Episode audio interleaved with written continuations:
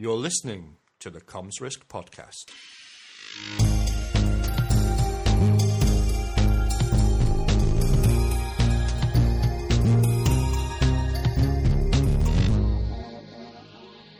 Hello, and welcome to episode 29 of the Comms Risk Podcast. I'm Eric Priezkalns. Every quarter, this podcast takes a deep dive into the challenges faced by professionals working in business assurance and risk management in the communications sector. Today, we'll do that by sharing a recording of Lee Scargill's presentation at the 2017 London Conference of the Risk and Assurance Group. Lee is a senior risk executive, most recently working for Ooredoo Group. He is also a member of the Risk and Assurance Group's steering committee, leading the argument for greater investment in telco risk management. Lee's talk was based on a survey of 12 UK telcos, after he sent each of them a questionnaire and reviewed their annual reports, looking for information about the way they do enterprise risk management and how they govern their risks in general. But instead of listening to me, let's hear what Lee had to say. Mm. Uh, good afternoon, everybody. Uh, first of all, I'd like to thank you all for coming. I actually had a look at the attendee register, and it's just amazing to see how many people have actually travelled from all over the world to come today. Uh, I'd also like to thank BT, in particular Bernice and her team, uh, for hosting this event, and also a thank you to our sponsors who provide the funding uh, to, to make this possible to put on these fantastic events. So, uh, my presentation today is it's a survey of enterprise risk management practices across the UK industry. Uh, a quick bio about myself. Uh, my name is Lee Scargill. I've worked in telcos now for about 20 years, the majority of which has been in risk management, revenue assurance, and fraud. I've previously worked for the Ooredoo Group, Cable and Wireless, T Mobile, and prior to that, I was a management consultant working for Deloitte Consulting. I am a RAG committee member. Uh, I'm a freelance consultant and also an author on the Comms Risk website. So, uh, there's no need to take any notes. These presentation slides are available, uh, both, they will be available on the RAG website and also they've been published today on the Comms Risk website. But if you want to know more about me, come and find me uh, either on LinkedIn or over on the Comms Risk website. So, for the next hour, this will be the agenda. Uh, I'm going to start off talking about the risk management ecosystem. We're going to look at the impact on shareholder value when things go wrong. I'm then going to talk about the survey methodology, how we devise the questionnaire, and then we're going to have some findings. I've got some conclusions to make, and then I'm going to invite Peregrine Chard to come on the stage we're going to have a one to one session. so, this is pretty much this is the risk management ecosystem. And if you imagine this blue triangle kind of being representative of an organization, at the bottom you have what we term the risk silos. And in these risk silos, these are teams, could be individuals, and they're working on risk management. And they're working in isolation Sometimes you do get independent interdependencies between teams, but often they are working on their own. And these are teams like revenue assurance, fraud, IT security, cyber security, could be people working in operations, legal, or regulatory. Sitting above those risk silos, uh, you have the enterprise risk management team, and their role is to work with the risk silos to help them identify, analyze, and assess risk management. And what they do is they just provide them with the three T's, which are tools, techniques, and templates to analyze risk. And what they then do is they then report that risk back into the enterprise risk management team. So the enterprise risk management team have a holistic view of all the risks across all the business and what they then tend to do is they slice and dice that data and they kind of produce a report based on the priorities of the risks. Now, what happens then is they then send that risk register up to the uh, executive committees, such as the CEO. Now, what they're supposed to do, and I use that in quotes, supposed to do, is they're supposed to use these uh, reports to help them manage the business, help them make better business decisions, uh, etc. Uh, and I'll talk about that a little bit later on. What happens is when they've uh, that report then goes from the executives into the audit and risk committee, and then above them you have the board. Ultimately, the board are the ones who are responsible for enterprise risk management. But what they then do is they then tend to delegate that down to a subcommittee, which is the audit and risk committee. So the board, what they tend to do is they would sign off the policy, they would set the risk appetite, and they would sign off the annual risk report. But a lot of the work is actually, or the accountability work is done in the audit and risk committee. Occasionally, what they will do, they will invite members of the executive team to come to meet with them to give them updates on their risks. So we have this there's a flow of information which goes up the organisation through the term of risk reports, coming down in the other direction is the goals and expectation setting. A lot of people ask me, why is enterprise risk management important? And in a nutshell, it's pretty much there to preserve or to protect shareholder value. Now, what you can see here is a graph which has been, uh, or it's a piece of analysis which has been done by Oxford University. And what they've done is they've looked at all the, all the listed companies that have had a crisis. And what you can see is there's two very different responses uh, to a crisis in an organization.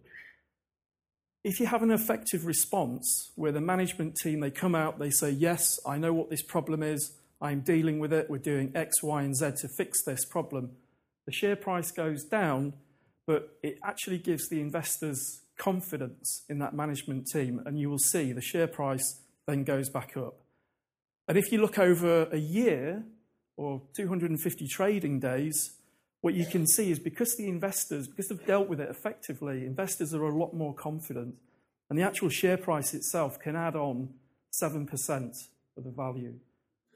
If, on the other hand, you have an ineffective response, your share price goes down and it just stays down.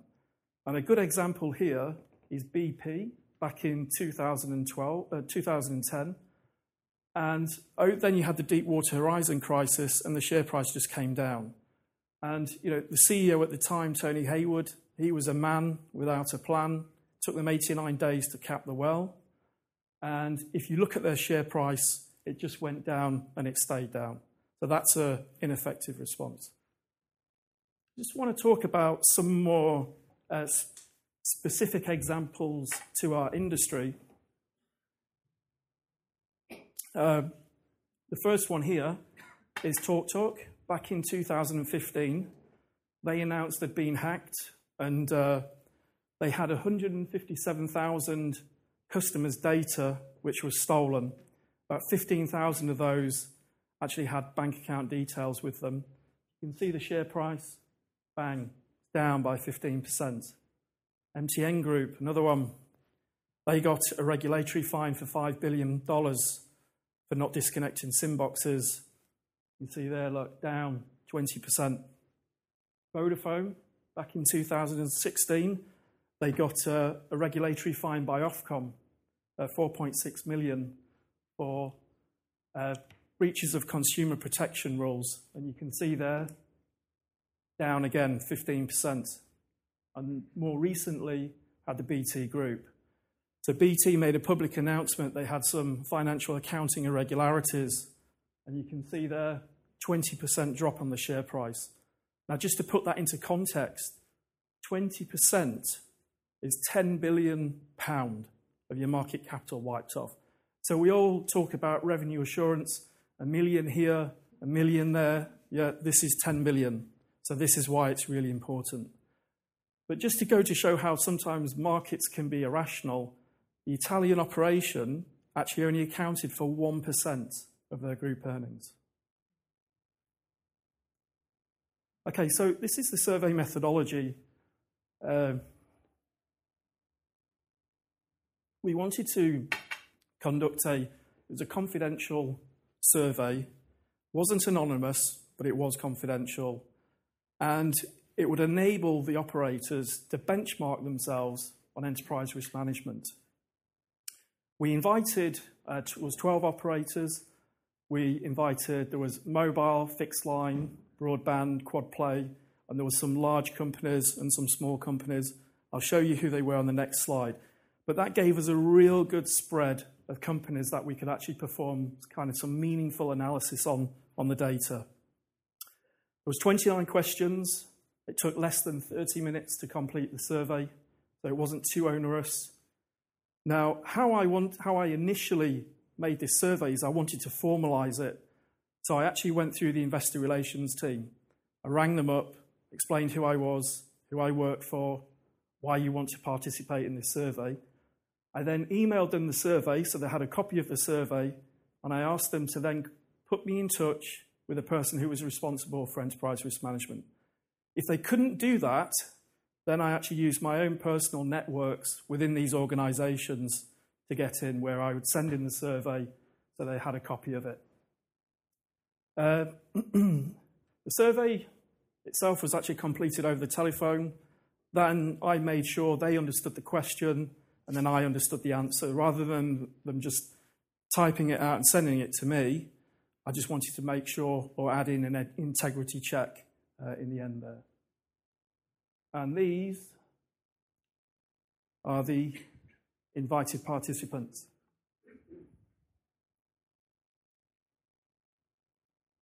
So you can see we've got a good mix. We've got big operators, smaller ones, uh, quad play, mobile. And now I'll talk about the questionnaire itself and how we actually devised this questionnaire. So essentially, there was kind of four key areas to the questionnaire. It was around people, process, technology, and reporting. But then we had 29 questions. And how we actually came up with these 29 questions is what you can see here is part of the UK Corporate Governance Code is it stipulates that you, if you're a listed company, you have to pr- produce an annual corporate report. In that annual corporate report, there's usually a section on enterprise risk management. Now, I'm not too sure who writes these reports on risk management, but it's 10 to 20 pages, which tells you very, very little about what they do on risk management. It is just fluff. now, I'm not picking on Sky, but this is actually Sky's. It could have been anybody's. It's just the first one that I actually just picked up and went through, but they are all pretty similar. I'll just show you an example. So they mention in there, they say the group has a formal risk management framework. Doesn't tell us what framework they use, but so our question was do you adhere to any risk management standards? Yep.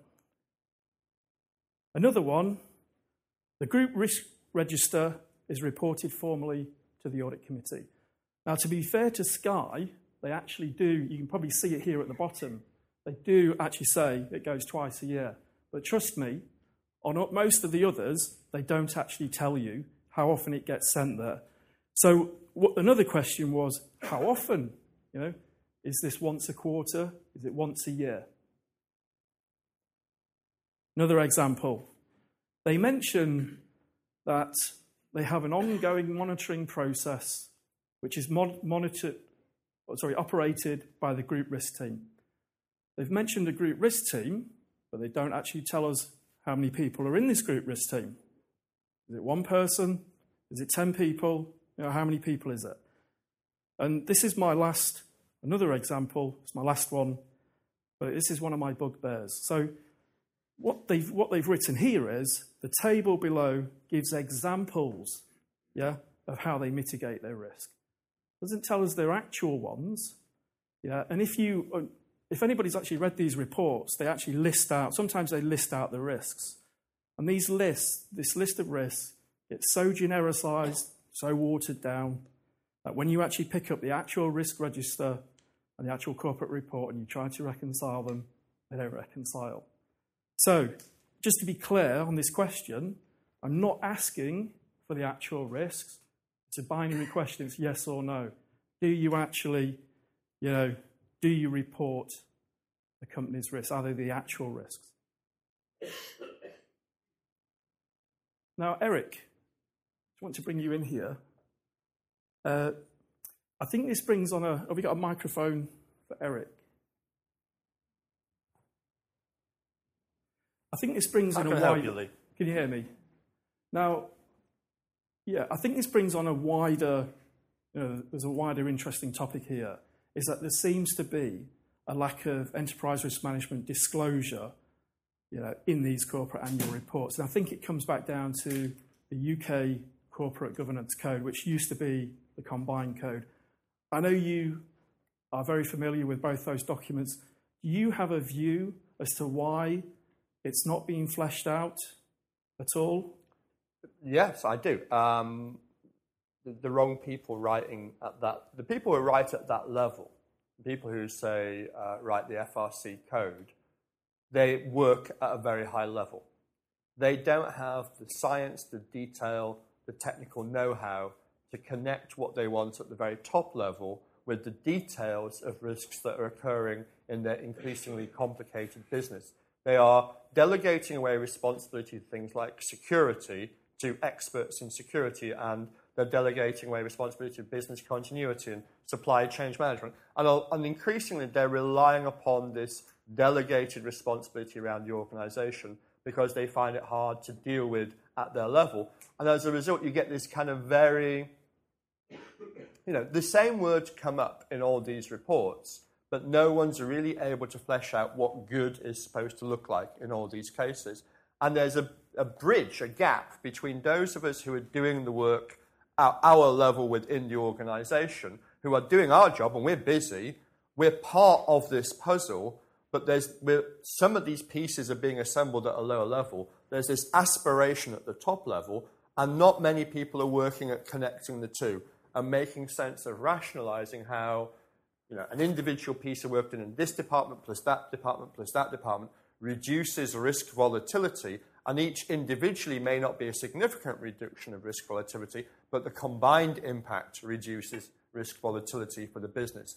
So what happened is, um, and this is something I've talked to you about before, a great example of a missed opportunity.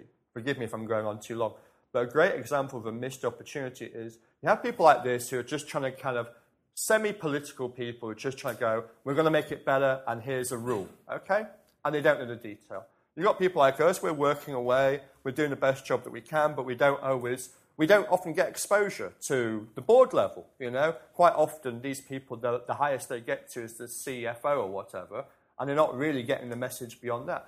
A great opportunity to bridge the gap between those higher levels and the lower levels was instead of just waiting for the, the worst crisis, which, as, you, as your graph showed, was the share price taking a whack because something really bad happened, was to look at how you can change your finance cost as a business by reducing your risks. And what I'm thinking of here is that credit rating agencies, if they deem your business to be more secure, they will give you a better rating. And if you're more volatile, you get a worse rating. And that rating will have an influence about how much it costs you to borrow money.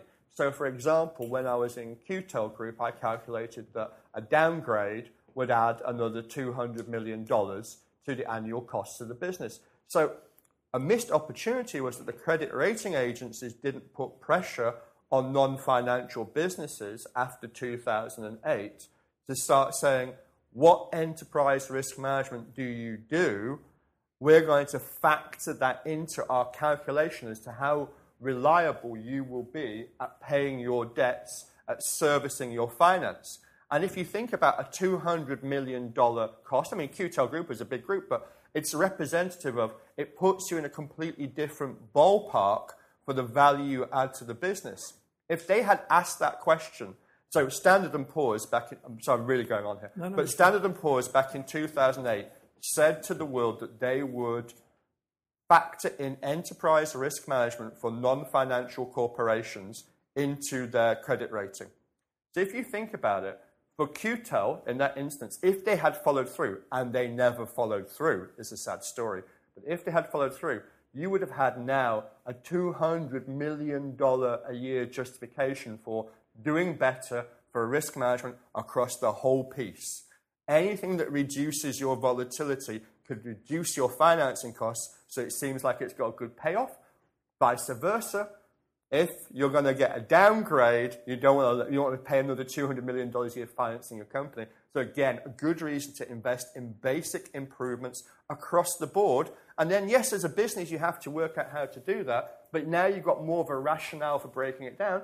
And the onus would have been on the credit rating agencies to go, what questions are you going to ask? Because clearly these answers in these reports don't answer the questions they would have had. Sadly, they fluffed it. And we need to come back to that and to say our argument is about not just profits. Profits is important, and profits influences share price and the rest. But actually, there's lots of ways you influence shareholder value, and things like finance cost and you know impact on the share price. Are, sorry, I'm sorry, I've gone on for ages, but that's great. There you go. That's it in a nutshell. Good. Under SOX, you have to report quantitatively on business risk. How many corporations do that? 8%, even though it's a requirement, because collectively they've all got together and realized they can get away with boilerplate text. Adequately informing shareholders at the moment, with the lack of education at top level, into the real business risks within the business is too much of a business risk. End of story. That's why we see this. Well, that's why I pointed out the credit rating agencies could have done us a favour the, the credit rating agencies could have helped to fill a gap, a gap between the level of interest and skill of the average shareholder between what motivates your executives and what your board perceives to be necessary above the executives. So if they had started to tweak ratings as a result of how much you invest in risk, but credit rating agencies, frankly, they didn't show themselves in glory in 2008, and then they didn't really improve afterwards is the sad truth. But they could have done us a favour. And I think in the end, we have to solve the problem. You know, you know Sarbanes Oxley was a great example of somebody having a solution without, having, without being able to join it to a problem. Then another problem comes along fortuitously, and their solution just gets plugged in, and nobody had really worked out how to do any of the things anyway. So, as you say, it all kind of reduces to just copy paste the same words you've seen elsewhere. And you know, didn't achieve it. I don't mean to be rude to anybody who did Sarbanes Oxley, but I saw so many bad examples of work that, you know, uh, considering how many people around the room are going to spend a lot of time going saying, justifying the value they add, the panel we had before lunch. Sarbanes Oxley was a great example of a lot of work that had no justifiable value to anybody at the end of it because it was just compliance and tick box. Thank you. So, the survey findings. But I am really disappointed to tell you that only two out of the 12 operators actually took part in the survey. So, I mean, what does that really tell us about the transparency of the ones which didn't participate? Yeah. Now, during when I was doing my desktop based research, going through these corporate annual reports, what I also found out is that not one of them actually has a chief risk officer. And this is for an industry which is worth 100 billion pounds, in excess of 100 billion pounds. Now, even more shockingly, when I actually rang up and spoke to the investor relations team to say, Can you put me in touch with a person responsible for enterprise risk management? The majority of them didn't even know who that person was. From the ones who did respond, so I'm now going to talk about the ones, the two that did. What I actually found is the person who was responsible for the day to day activities was actually three levels below the CEO. And in both, they were both in the internal audit team. Even more disappointing is that they've not even done an external benchmarking survey against the RIMS maturity model. You know, to be fair, one was assessed by the BSI, and the other one has an internal maturity model they look at. However, if you're going to do this properly, you need to start using the proper tools out there, which is the RIMS maturity model. Not all bad news. Uh, they were all of the team members within these two companies, they were actually members of the Institute of Risk Management. So it shows there's some kind of degree of professionalism in there. So, in summary, I can't make a you know a, a summarization across the UK's UK industry with only two two survey respondees. But what I do know is that for the ten who didn't respond, I know from my internal knowledge of those organisations, for the two that did, they are leading the way on enterprise risk management. So for the 10 which didn't, they're playing catch up and they're behind this summary here for the two. So for the two, I would say it's very embryonic, very early stage. How do I know that? Well, it's part of internal audit. It's not, there's nothing wrong with being part of internal audit. In fact, enterprise risk management is usually born in internal audit. Somebody has a light bulb moment. Somebody says, you know, we're dealing with risk. We do risk-based auditing. You know, why we don't have anybody doing risk management? Let's start doing the process.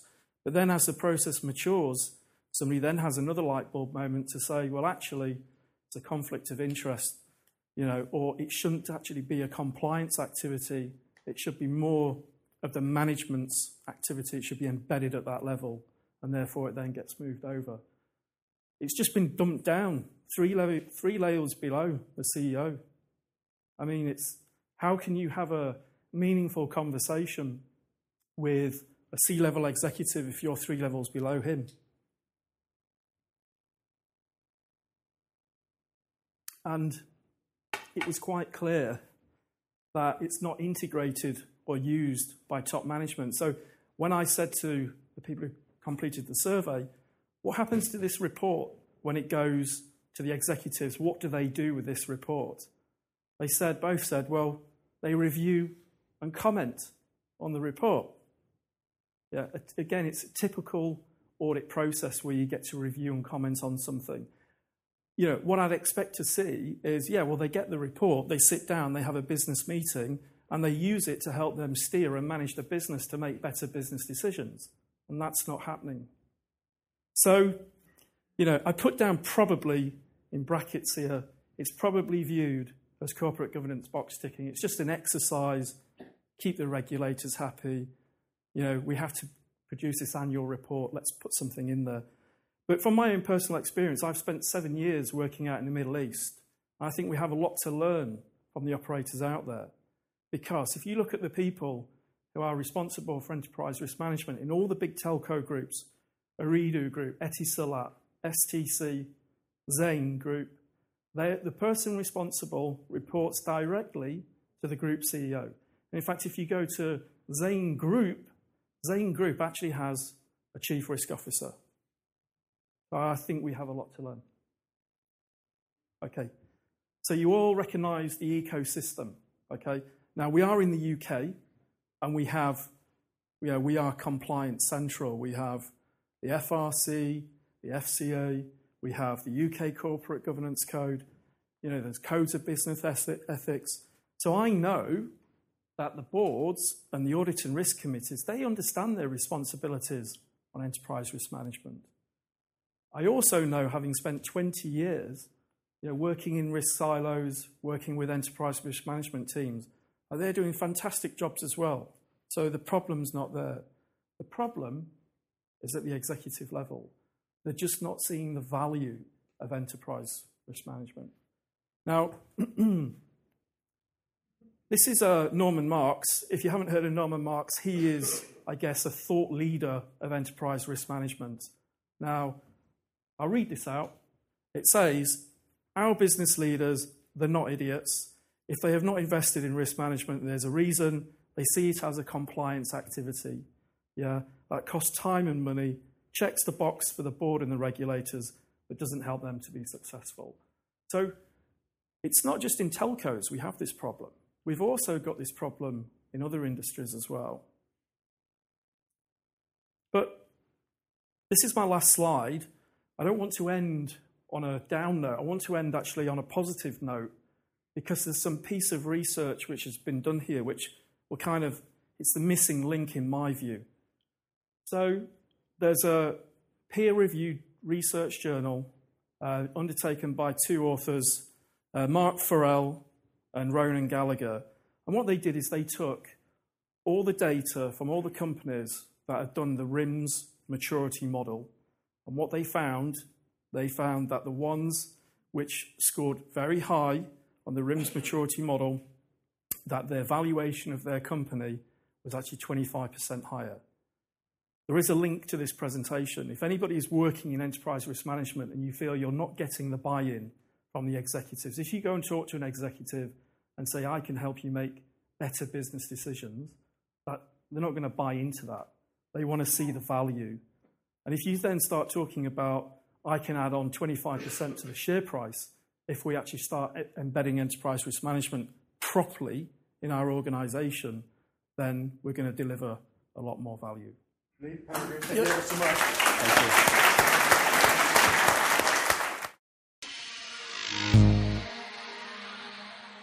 That was Lee Scargill talking at the Risk and Assurance Group's 2017 London conference. It's no secret that I agree with Lee's point of view. Professionals in our line of work complain about underinvestment, but we address our complaints at executives who may have the least incentive to respond. Shareholders get hurt most when share prices tumble due to poor risk management.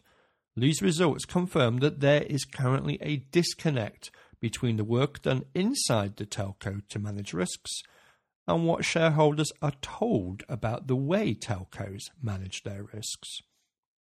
If we could align the internal and external messages, then we would also create a fresh incentive for investment in risk management. The survey was of UK telcos only, but I believe he would get similar findings anywhere. We shall have to see. Lee intends to repeat his survey in other countries. As Lee pointed out, there is also plenty of research which shows share prices are generally healthier when businesses put a higher priority on managing risks. But that's it for today's show. You've been listening to the Comms Risk podcast, and I am your host, Eric Priezkalns, the editor of Comms Risk. You can download this episode and all the episodes of the Comms Risk podcast from commsrisk.com. You can also subscribe to the Comms Risk podcast for free on the iTunes Store. For more news and views about communications risk and assurance, always remember to visit commsrisk.com. I'm grateful to Lee Scargill and to the Risk and Assurance Group for permission to use their recording on today's episode. Thanks for listening.